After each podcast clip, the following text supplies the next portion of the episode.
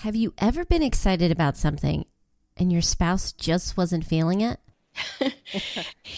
I think he thought he always knew I was into numbers. I've always been pretty savvy with my finances. Now, I haven't always done things perfectly, but he he's known this about me. When I started to read the blogs, I did start sending him things. So he kind of knew where I was going. Started sending him articles and I started like mentioning things to him like, "Wow, wouldn't it be cool if we were able to retire early or if I didn't have this long commute and I can be around for the boys a little bit more. And so he kind of saw this, I think, coming to like head. So, how do you bring your spouse on board with money and not have it turn into a fight? Find out how in today's episode.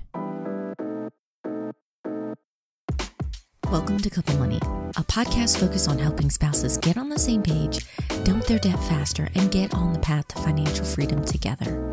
I'm your host, Elle Martinez. This podcast is brought to you by Coastal Credit Union. Coastal's mission is to help you live a better life by offering you a better way to bank. Learn how by visiting bankbetter.org.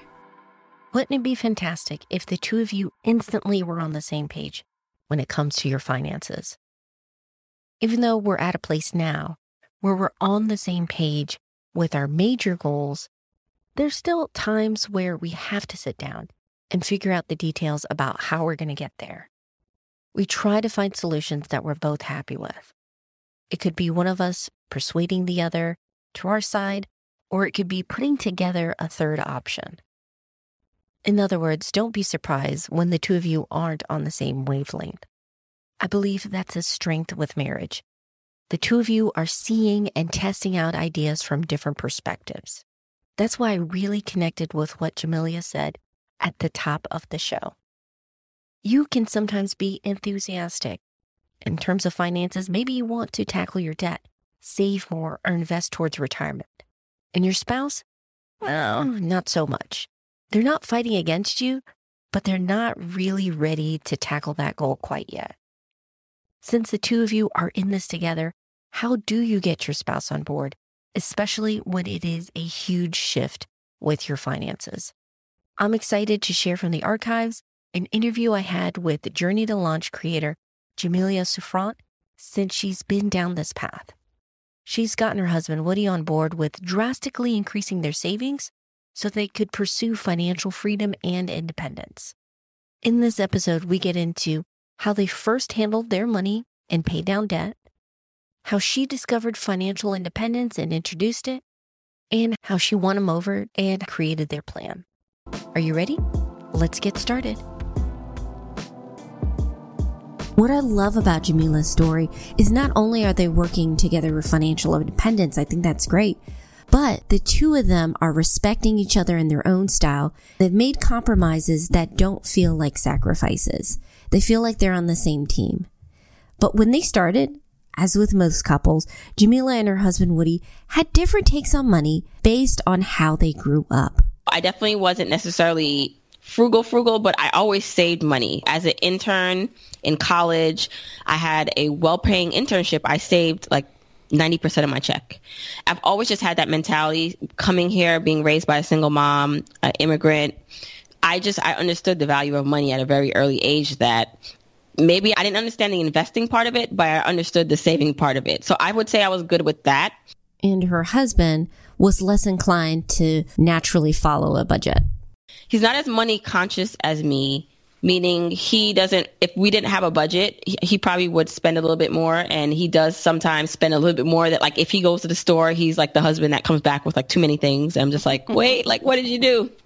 But he like he won't necessarily go out and just spend obliviously like overspend too much.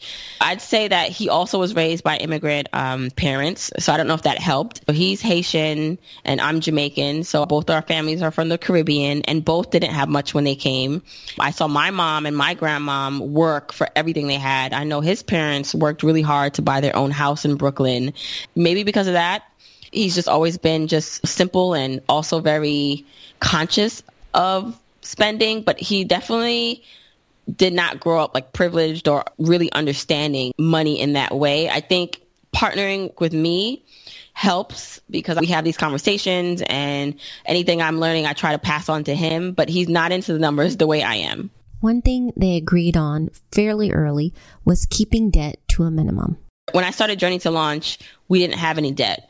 Sometimes I forget about how much debt we actually had. And we did, we had some debt. I had credit card debt. Luckily for him, he went to school on a scholarship. So he graduated with like minimum debt. It wasn't that much. Then because he was a teacher, I, I think some of his loans got forgiven. When we came together and we dated for like a long time throughout college. So it's not like I met him in his late 20s and he had, you know, lived his life and accumulated all like these things. We met pretty young and kind of grew together. So probably having a more like finance uh, aware girlfriend at the time helped him not spend too much. But yeah, he wasn't crazy into debt. Over the years, I had accumulated some debt, but we managed to pay it off. Their only debt right now is their mortgage. So these two are doing pretty well.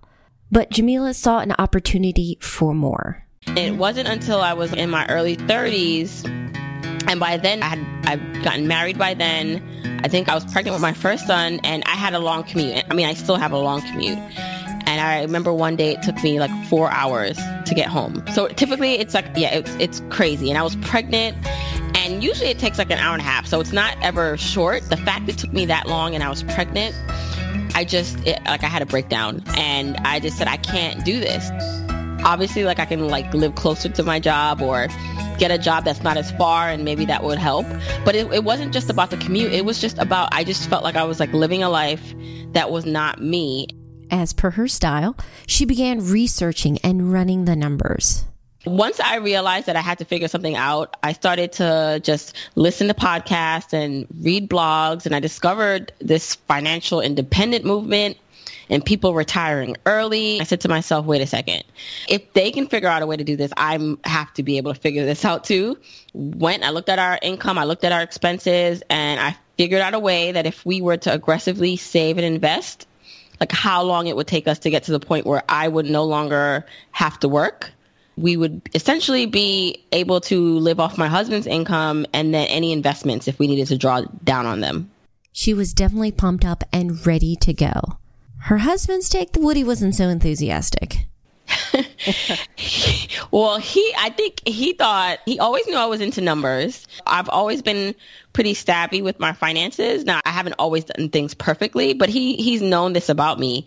When I started to read the blogs, I did start sending him things. So he kind of knew where I was going. Started sending him articles and I started like mentioning things to him like, wow, wouldn't it be cool if we were able to retire early or if I didn't have this long commute and I can be around for the boys a little bit more. And so he kind of saw this, I think, coming to like head.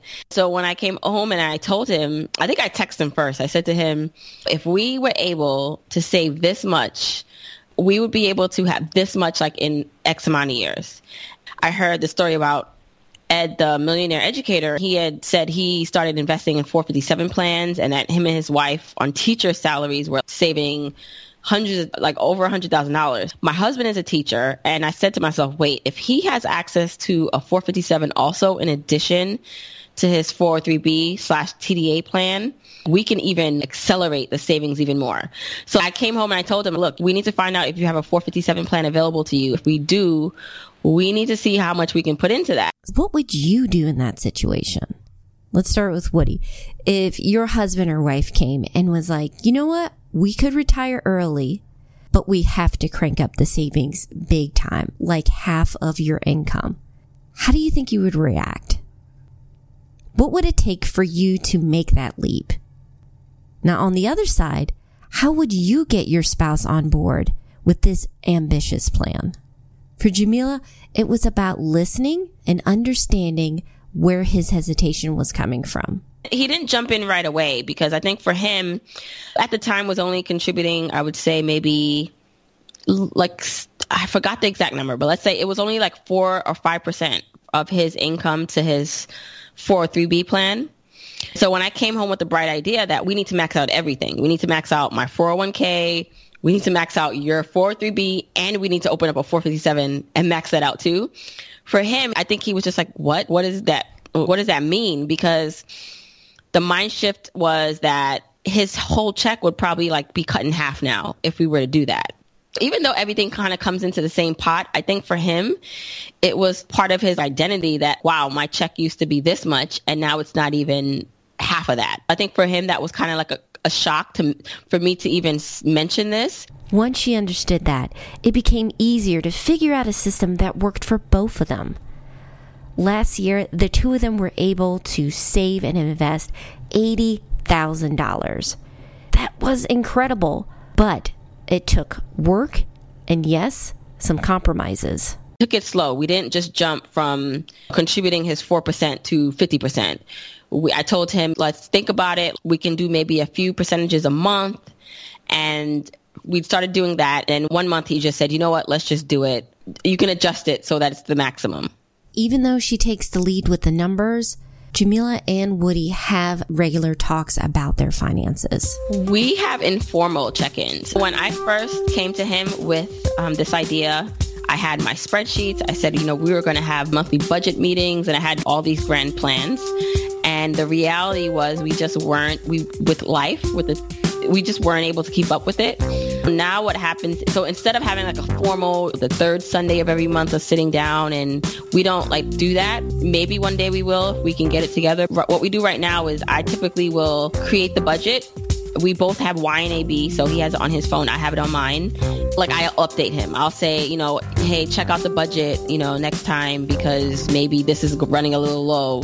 Or I'll say, okay, I just did the new budget. You should look at it. It's like Friday night because that's what parents do on Friday nights now instead of going out. So I might be working on the budget. He might be watching TV, and I'll be like, oh, come on, you know, we need to just like talk about this or what do we want to do next month, and you know, might have like a little glass of wine to unwind about it. Definitely, I would say the environment to have these conversations should definitely be comfortable and not and you know try not to make it tense. I would love for him to like be the co-captain with me on this but i think realistically what happens with couples because i people ask me all the time it's never perfect and it's not going to be perfect and you have to be patient with the process. And so i'm just happy that he believes in my vision and he understands and trusts me enough to like follow my plan I try not to push it too hard in terms of, oh, well, we need to sit down and do this and do that. I, I, I try to make it more casual. So, how about you? Have you two set up your next money date? So, go ahead, pick a day on the calendar, and have some fun talking about money. If you're like us, you probably have quite a number of accounts between the two of you, including your old 401ks.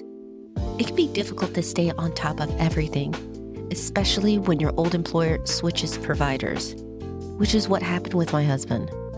Here's where our sponsor, Capitalize, can help.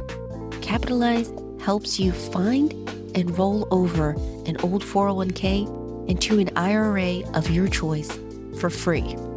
They handle the entire process. And yes, that includes calling your old employer or the 401k provider on your behalf. If you're ready to make managing your old 401ks much easier, find out more at simplifyandenjoy.com slash capitalize. Before we wrap up, I want to share a few key takeaways I picked up from reviewing my chat with Jamila. The first one is keep your spouse in the loop. I appreciated how Jamila mentioned sending links to Woody about what she was reading and learning about. This can be a low stress, low key way to introduce your spouse to ideas that you're considering. Asking simple questions like, What do you think about this? can introduce them to a different mind shift or a different plan. Tying into that is the second takeaway. Listening is essential to finding an approach that works for your spouse. Depending on how long you've been married or how well you know each other, sometimes we think we know exactly what the other person's going to say.